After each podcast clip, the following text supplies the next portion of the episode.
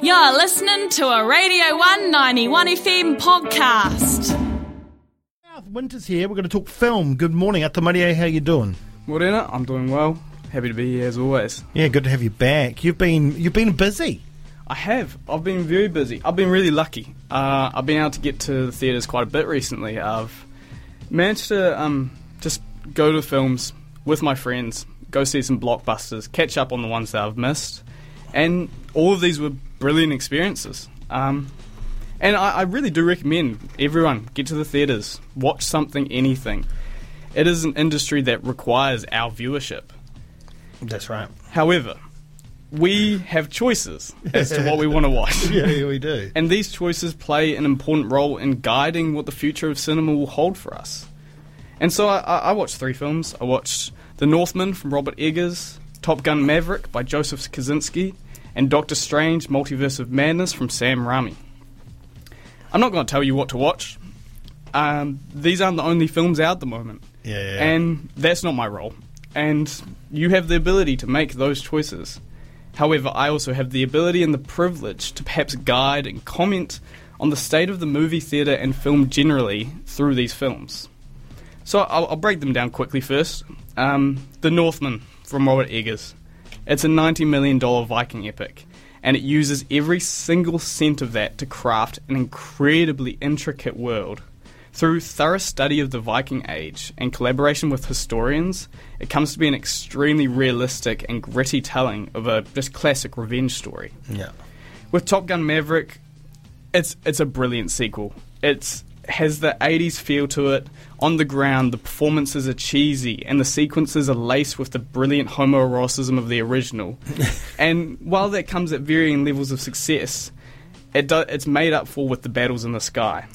Through practical effects and clever CGI, it's just the most stunning portrayal of dogfights I've ever seen. Wow. And then Doctor Strange. It's a Marvel film, and being rooted in that fact, it follows all the tropes that make Marvel films so appealing. It's rooted in the deep lore of the films, it carries on stories and interlinks them to provide highly spoilerable but interesting moments. Once again, the CGI at times is psychedelic and beautiful, but then at other times it feels wasted on boringly staged fight scenes. And so, what point am I trying to get to here? Well, I think it's worth going into the numbers quickly. Top Gun has made, so far after 2 weeks, $500 million out of its $170 million budget. Doctor Strange has been out nearly a month or so, and has made an astonishing $900 million. I can't believe that. I just saw that number before. I would not have thought a Doctor Strange would make nearly $1 billion. Well, that's the draw they have out of a $200 million budget. And I think the budget is almost just as extraordinary as... Yeah. Because it's so CGI focused. I just wonder... You have to think that so much of that money is going into strategic marketing. Oh, 100%. But then we get The Northman.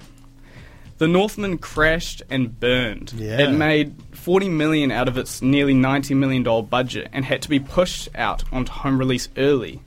It's finding greater success there, which is brilliant, but it goes to show. And now, I feel most strongly out of all of these films about The Northman.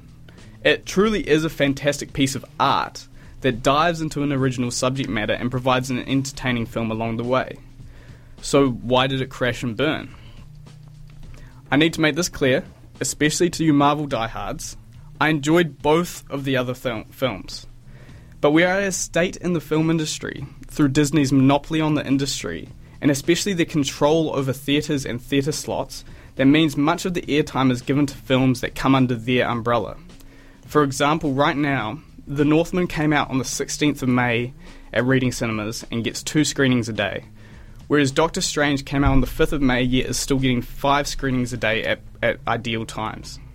And I get this is a business, but this seems extremely skewed. And so we know that a lot of money is being spent on these films, however you go and see them, and often they don't come close to being as visually interesting as something like The Northman or even a Dune comes to mind. However, it's not necessarily the films I have a problem with. It's the state of the future of cinema that worries me. And so out of these three films, The Northman is the only original story. Theme park films like what Marvel create are necessary, but we have no balance at the moment, no fair levels of distribution. And this is damaging to the ability for more filmmakers to create original stories that open our minds and provide us with unique voices. So, which of the films would I see again, and would I recommend to you? It's The Northman. Yeah. And yes, I'm literally a pretentious film nerd, film student, and I would say this, but please, please, when you think about your next film to watch, maybe consider stepping outside of that Marvel comfort zone. But always just remember to support your local cinemas. That's right, that's right. Get along to either Reading or Rialto. Any of them. There's another small one. Yeah, next to the town hall. Yeah, yeah. Which I always forget its name, but I've been to a few times. It's a great little theatre. Oh, beautiful little theatre. Yeah. Yeah, we need more of those too. All right. Well, I'm definitely going to be checking out The Northman, and I'm going to Top Gun Maverick on Friday, I believe, because you have to see it on the big screen. Oh, that is an important thing to say. You have to see Top Gun Maverick on the big screen. Yeah, well, you need to see all the films on the big screen, let's be honest. They're made to be played. That's the thing. It's like when Dune came out, right? And they were like, we're going to put it straight on HBO. And it's like, you can't watch it that way. No. It's not how you're supposed to see film. It just... The scale of these films and their ability to make these massive frames look so expansive and wonderful, it has to be seen. You can't just watch it on your iPad. No. It doesn't. It's not fit for purpose. And it needs to be in Dolby surround digital sound. Honestly. You just want to find the biggest screen you possibly can in your town go and watch it. What I'd do for this town to have an IMAX. Oh. Being from Wellington, I feel lucky to have the embassy down there. Yeah, true. We need something down here. Yeah, we don't have very... Yeah, even our theatre screens are very small. Yeah, unfortunately. Yeah, I went for The Northman. It wasn't the best big screen possible, but... It's because it was The Northman. Yeah. But yeah, Northman. I just talked about Bjork this morning. I played some Bjork. So Bjork's in that film. William Dafoe. Oh, how could you go wrong? You really can't. And Bjork she's a queen, legend, and provides just an amazing link to Icelandic culture and stuff, and plays the role so well. Amazing. All right. Well, thanks for coming in, Winter. Pleasure. Oh, as always. That was the Radio 191 FM podcast. You can find more of them at r1.co.nz/podcast.